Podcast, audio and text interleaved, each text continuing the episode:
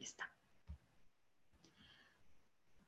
Buenos días, tardes, noches. Bienvenidas y bienvenidos a su podcast Psiconeuma, donde Avi Ramírez y yo, Diana Colín, estaremos hablando de temas coloquiales desde un punto de vista personal y psicológico. El tema de esta semana es el código ético del psicólogo. Y para empezar, bueno, Avi, ¿cómo estás? Hola, buenos días, tardes, noches. Este, muchas gracias por estar nuevamente escuchándonos. Espero les guste este, pues, este tema que es de bastante importancia y relevancia. Estoy muy bien, nuevamente aquí con Diana y pues iniciando con un nuevo tema en esta semanita. Ok, perfecto. El tema de, de esta semana, como lo comentaba, es el código ético de los psicólogos, ¿no? Y es que a veces justo este tema sale porque pues hemos llegado a ver que hay mucha confusión en el deber del psicólogo.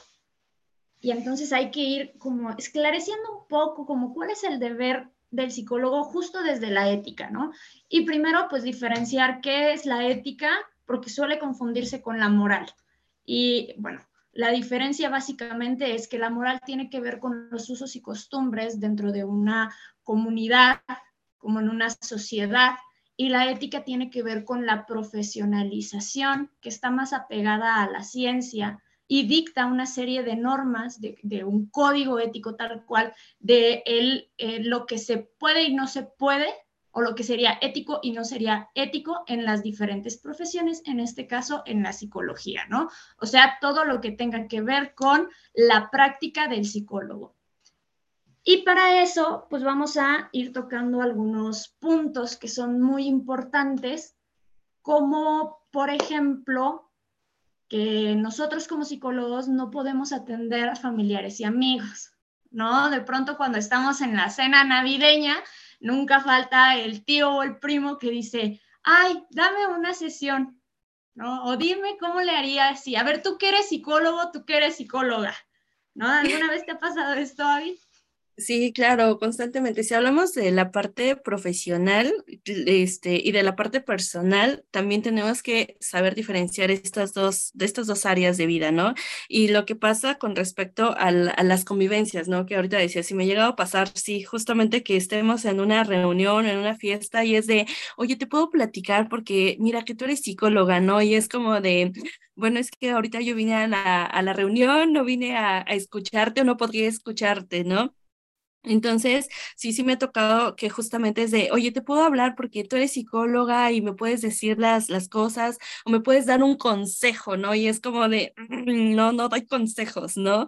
Pero este, esta parte de, de no dar, bueno, ya también me ha tocado que tengo amistades que me han dicho, oye, ¿me puedes dar una terapia? O estoy mal, ¿me puedes apoyar? Este... con unas terapias, y a veces piensan que cuando les digo es que no puedo atender a familiares, no puedo atender a amigos, es como de, no, es que qué grosera, ¿por qué no lo haces?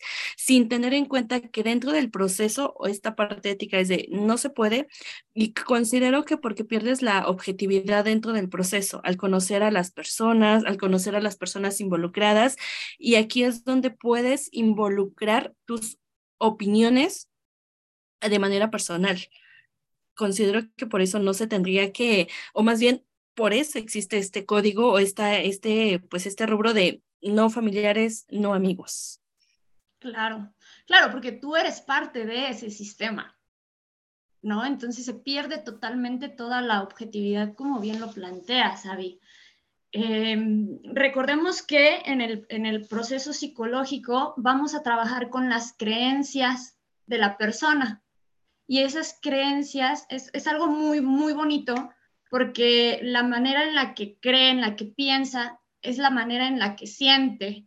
Y la manera en la que siente es la manera en la que actúa. La manera en la que actúa es la manera en la que percibe también el entorno. Y eso, a su vez, es codificado por el código de creencias, ¿no? Eso es como un ciclo. Entonces, cuando nosotros vamos a terapia, vamos a proyectar todo ese sistema de creencias, así, ¿no? Tal cual. Cuando, cuando el psicólogo o la psicóloga dicen, te escucho y empiezas a hablar, ahí empiezas a soltar todas tus creencias. Cuando estamos hablando con un familiar, con un amigo, nosotros compartimos parte de ese sistema de creencias porque estamos en la misma red. Entonces, eso hace que la mirada esté sesgada. Y entonces, de pronto, si la persona te dice, ¿no? Como, como que es tu amigo y te dice, ay, es que fulanito de tal ya me está cayendo gordo porque ya no lo aguanto, ya no lo tolero. Y tú dices, sí. No, o sea, sí, a mí también, ¿no? Entonces, desde ahí pues, ya no hay objetividad, ya es chisme. O sea, ya, ya, ya es chisme y, y está rico tener chisme entre amigos, ¿no? Pero hay que diferenciar que no es terapia, ¿no? Por eso cuando veo en redes sociales de que eh, eh, mi terapia es salir con amigos, digo, pues no, no necesariamente es terapia, ¿no? Es, es, es catarsis, ¿no? Estás ahí soltándolo, eh, te estás descargando emocionalmente hablando y también está padre, ¿no? También está bien, pero pues, no es terapia, ¿no? El proceso terapéutico es otra cosa. Claro, y justamente cuando hablas de esta parte de las creencias, es no eh, dentro del proceso terapéutico como profesionistas o como profesionales de dentro del proceso, no le hablas al paciente de tus creencias o de, ah, mira, yo pienso que puedes hacer esto, ah, mira, o este, yo te, este, ¿por qué no haces esto, no? Sin en cambio, lo haces desde su forma de pensar del paciente y respetas también su forma de pensar, porque no vas a hacer que cambie como tú quieres. Y cuando estás entre, con amigos, sí puedes atribuirte esa parte de decirle, ah, mira, pues no, no me hagas caso, ay, este, sí puedes hacer esto, ¿no? Que es muy diferente a tener un proceso terapéutico dentro de, de esta objetividad, ¿no? Y que muchas veces también sí me ha tocado ver que puede cuestionarte, eh, no sé, el paciente o en este caso tus amistades de, ay, ¿por qué lo dices eso? Ay, si no es verdad. Y puede cuestionarte a ti como profesionista esa parte de, de llevar tu proceso porque ya no está trabajando desde la objetividad, sino ya se vuelve más como una conversación, pues coloquial prácticamente. Claro, claro. Además, aquí conectamos con otro punto muy importante dentro del código ético y es que nosotros no podemos tener un contacto físico con el paciente, ¿no? O sea, eh, bueno, por supuesto, cuando son virtuales, pues queda muy evidenciado que no se puede, pero cuando estamos en la práctica uno a uno, frente a frente, presencial, el psicólogo no puede agarrar de pronto y, y agarrarle el hombro o abrazarlo, ¿no? O sea, cuando el paciente, por ejemplo, está en descarga llorando, no, no, eso no es ético. ¿Y por qué no es ético? Porque se estaría violentando su espacio personal.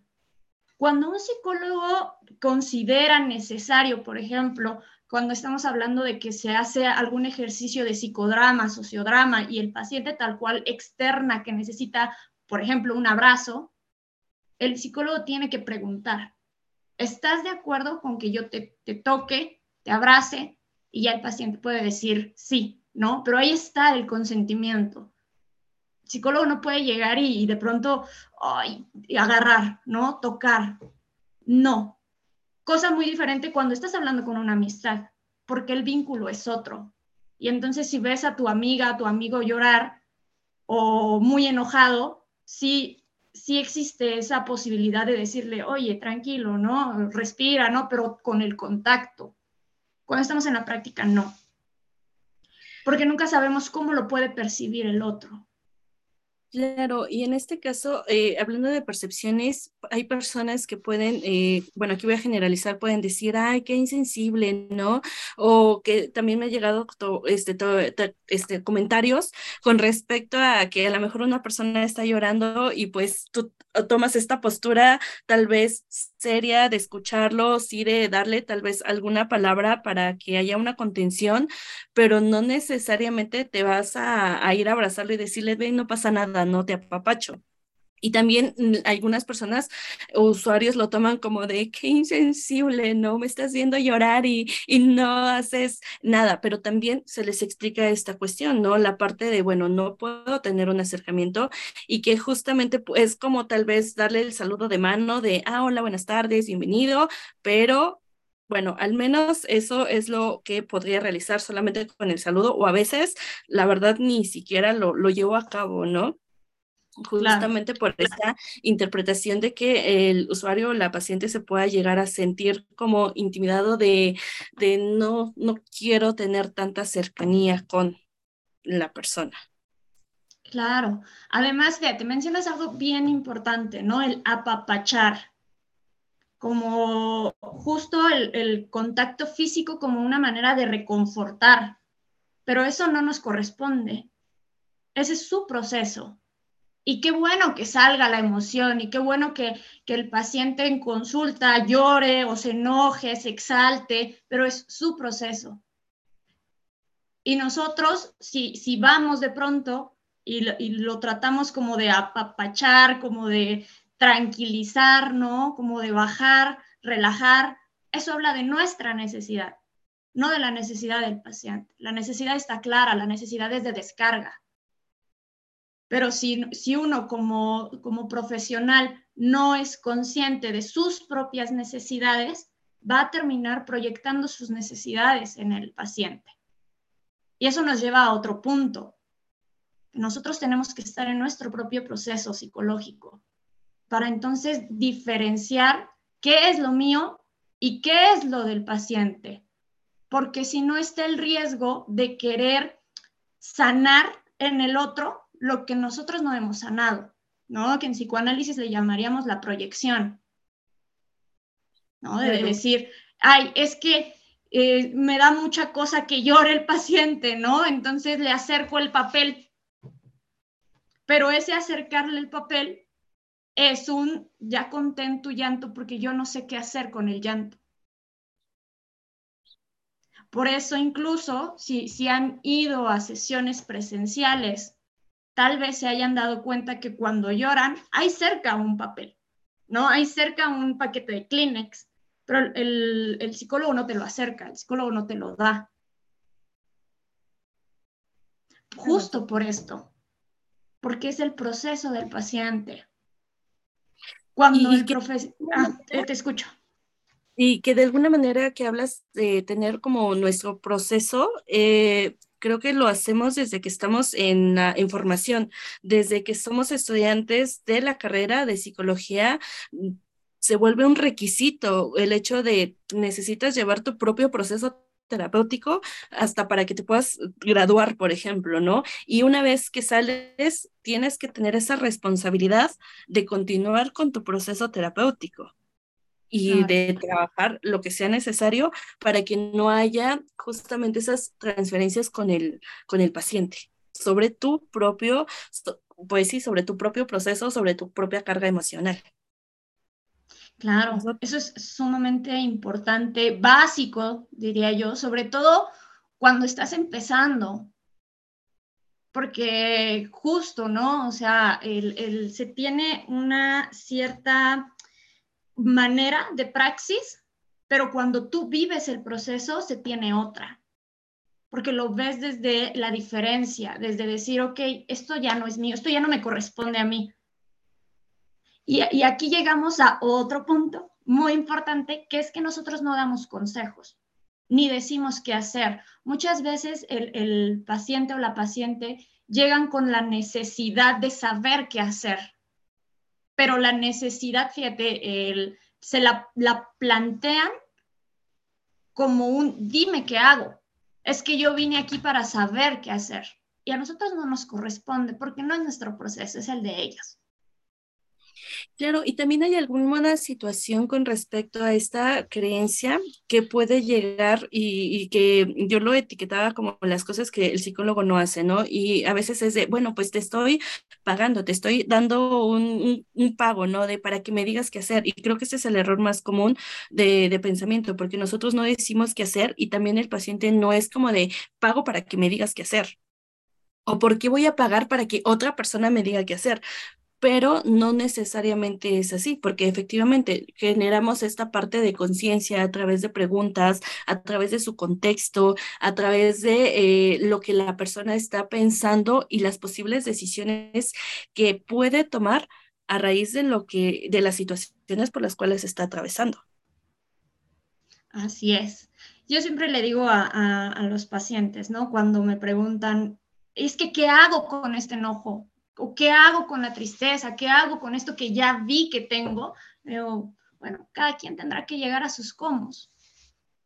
No, no hay una guía de que te diga es A, B, C, D, E, porque no somos máquinas, porque no funcionamos así. Cada quien tiene su propia manera de resolver y a cada quien le corresponde llegar a esos comos, ¿no? Y entonces, por supuesto que habrá formas como, como que valen la pena y, y probarlas, pero ya de que te funcionen a ti es otra cosa, porque una respuesta absoluta no hay. No, y ahí es donde también podemos percatarnos que puede haber pacientes que pueden pasar por situaciones similares, por ejemplo, hablando de duelos, en cuestiones a, a pérdidas, en eh, cuestiones a rupturas amorosas, y que a lo mejor a Juanita le funcionó cierta técnica en una ruptura, pero a, a Marianita no le funcionó esa técnica utilizando la, este, con respecto a la ruptura, ¿no? Y es ahí donde también nosotros como profesionistas tenemos que tener en cuenta cómo programar una sesión terapéutica, el hecho de decir, bueno, ¿cómo voy a llevar esta base de este paciente con estas técnicas, con estas actividades? Y es donde también habla la, la parte de la profesión, ¿no? El no que decir, ay, como que hoy que trabajaré, hoy que le preguntaré, hoy que le diré, ¿no? Sino también ya tener como armado todo un proceso terapéutico hacia la persona en específico. Claro. Claro, es, es que es darle seguimiento, ¿no? Eh, por supuesto que ahí va a depender mucho del enfoque, el cómo se haga el seguimiento, ¿no? Porque no es lo mismo cómo estructura una sesión un cognitivo-conductual, ¿no? Que, que, que es un modelo de intervención diferente al psicoanálisis, por ejemplo, o diferente a un modelo gestáltico, ¿no? Que si quieran que hablemos un poquito más de los modelos, pues lo podemos hacer en otro podcast, ¿no? En otro momento, eh, pero que hay diferencias de metodología, pero que finalmente es importante saber que cada uno de estos enfoques ven al sujeto como individual, como con su propio código de creencias y su propia percepción del mundo, y con eso se trabaja, ¿no? Con lo individual, es como hacer un traje a la medida. Eso sí era terapia, ¿no? Hacer el recorte necesario donde sea necesario, las costuras donde sean necesarias, para la persona, no como, no, no como un catálogo de las cosas que funcionan. Así, así no funciona la terapia. Para eso, pues mejor entrar a un taller, ¿sí? ¿No? Claro. Algo más, más general, que seguramente si han entrado a algún taller y han hecho técnicas, han descubierto cosas de ustedes que son muy particulares y diferentes al resto. Y es que cada proceso es único. A, a, eso, a eso quiero llegar, ¿no? Como que no hay una guía porque no somos iguales. Cada quien tiene su propia subjetividad, su manera sí, claro. de percibir. Y, y totalmente, por ejemplo, ahorita que hablas de, de, de dependiendo de los enfoques, eh, también eso habla de, de la ética de, de la cuestión profesional. El hecho de decir, bueno, en mi caso, llevar el enfoque cognitivo-conductual, ¿no? Y que de alguna manera eh, respeto el enfoque que tú llevas, que es el psicoanálisis, pero en cuestión yo no lo he trabajado y no podría llegar a decirle a mi paciente, oye, hoy vamos a trabajar psicoanálisis, cuando desconozco acerca de, de la metodología. Y eso también abarca el tener, pues, como tal, la especialización, el tener mayor conocimiento acerca de, pues, de algún tema en específico, y es una preparación constante durante todo el tiempo. Todo el tiempo tienes que estarte estudiando, preparando, conociendo acerca de diferentes este, metodologías. Claro. Y, y, y al menos, por ejemplo, en Ciudad de México, para poder ejercer el acompañamiento psicológico y la terapia, que son dos cosas diferentes, eh, se necesita una especialidad o una maestría que te avale, porque justo es como dices, aunque la, la carrera usualmente dure entre cuatro o cinco años, no es suficiente para poder hacer ese acompañamiento. Se necesita escarbarle más, especializarse más y continuar en este proceso de aprendizaje, mantenerte en contacto con, con el aprendizaje y la teoría para entonces poder llevarlo a la práctica. Y eso entra dentro del código ético porque es parte de la profesionalización de tu área, ¿no? Como este eh, saber dónde está tu limitante también. Claro, y ahí es donde creo que podríamos abarcar otro punto acerca de las canalizaciones, que es el hecho de decir, bueno, ¿hasta dónde está mi mi límite en cuestión a profesional? Y decir, con este tema, con esta situación que trae tal usuario, no, no puedo, no soy capaz a nivel profesional, y lo referimos. Justamente puede ser a otro compañero terapeuta con eh, uh-huh. una especialización pues mayor, o en su defecto, por ejemplo, también entra esta cuestión de otro, utilizar otro tipo de especialidades, como lo es tal vez psiquiatría, por ejemplo. Claro, claro, y fíjate, eso es bien importante, y ya con esto vamos a ir cerrando, Avi, de que, por ejemplo, ¿no? Yo que, que he ido especializándome en tanatología y duelo, he visto... Porque como llegan algunos pacientes que en este no saber cómo abordar o cómo acompañar un duelo, a veces se hace más daño que beneficio. Y eso por poner un ejemplo. Pero ¿qué pasa, por ejemplo, cuando llega un paciente que ha sufrido o pasado por, por algún tipo de abuso? ¿No? Y si nosotros no tenemos trabajada esa parte, pero no solo trabajada en lo individual, sino trabajado en qué hacer en ese tipo de situaciones, ¿no? Irnos a tal cual, ver cuál es la metodología que utilizan instituciones que están certificadas en esto, ¿no? Como todo eso. Y le, le entramos de lleno con nuestra propia subjetividad, ¿no? Como llenando esos huecos teóricos con creencias propias, pues a veces hacemos más daño que un beneficio. Y ahí está parte del deber del psicólogo.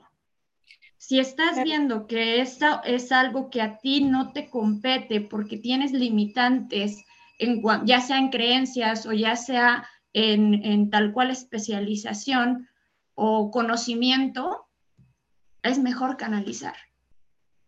Porque siempre vamos a estar en pro del paciente, no de nosotros mismos.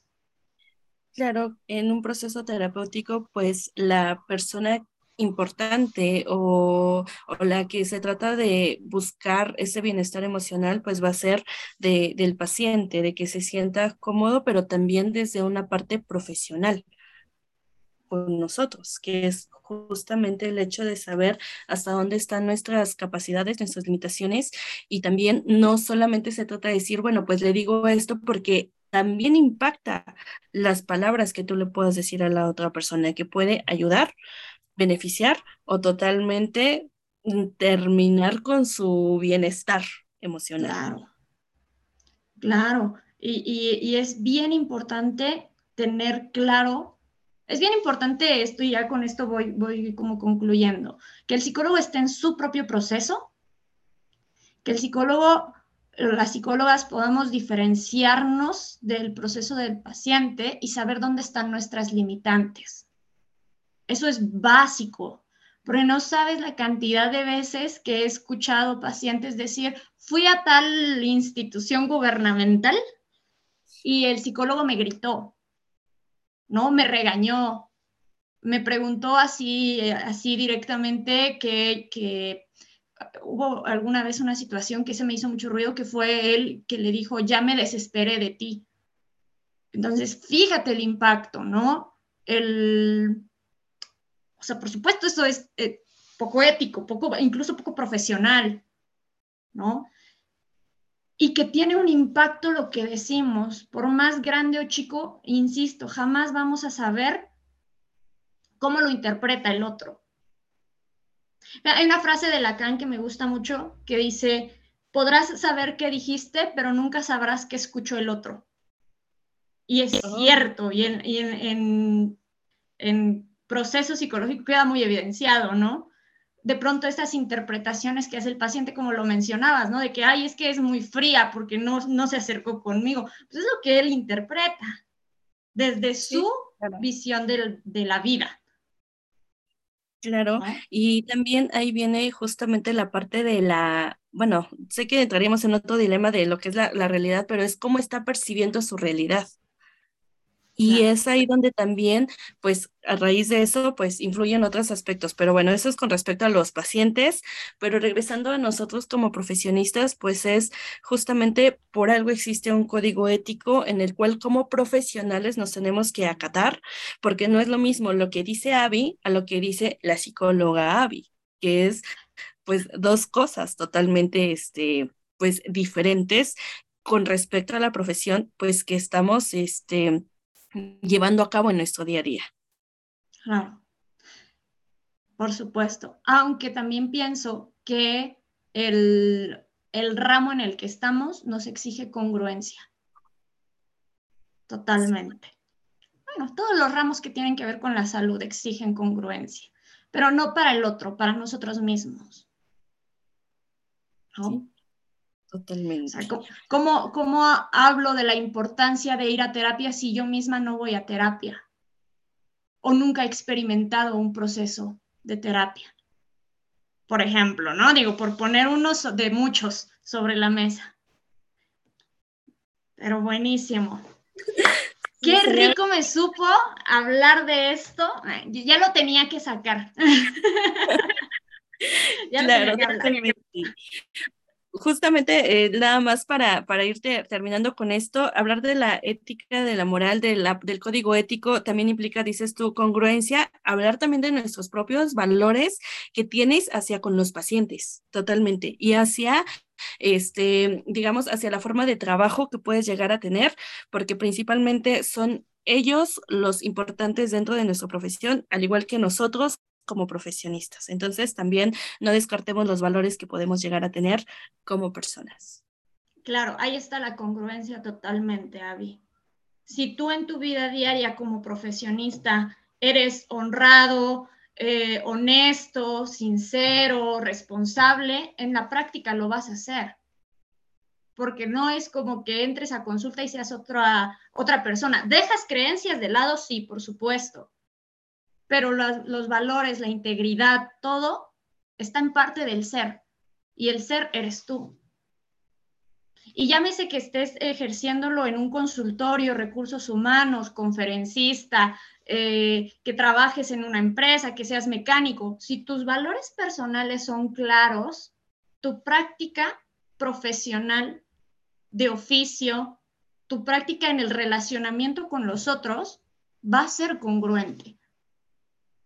Y va a ser clara. Y de ahí partimos. Claro. Y es ahí justamente lo que nosotros proyectamos hacia con nosotros, que también implica la parte de que una usuario, que una paciente diga, continúo contigo mi proceso, a que también diga, ¿sabes qué? No me gustó porque escuché que dijiste esto de mi proceso, no me gustó porque este, me, dio, me diste juicios de, este, de, dependiendo de tu forma de pensar, y que justamente haga que un paciente no continúe dentro de un proceso terapéutico. Claro.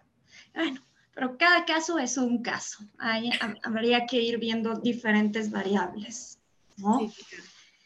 Ok, Avi, pues buenísimo el tema. Me parece que incluso podría dar para una parte dos, porque son tantos casos, ¿no? Y tantos puntos que en veinticinco minutos está muy complicado eh, abordarlos todos, ¿no? Ok.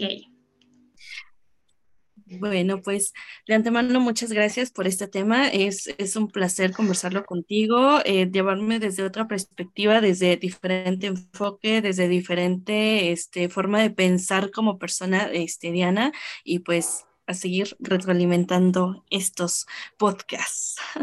Así es, muchas gracias a ti también, Avi, por tu tiempo, por tus puntos de vista y sobre todo por tu experiencia, ¿no? Una cosa es cómo está en el código, cómo lo vemos escrito, y otra cosa es cómo se ha vivido también, ¿no? Sí. Bueno, pues muchas gracias a todos ustedes también por escucharnos. Nos vemos la próxima semana con otro tema, con otras experiencias y también con otros puntos de vista. Nos vemos y que tengan buen día. Hasta pronto. Bye. Um,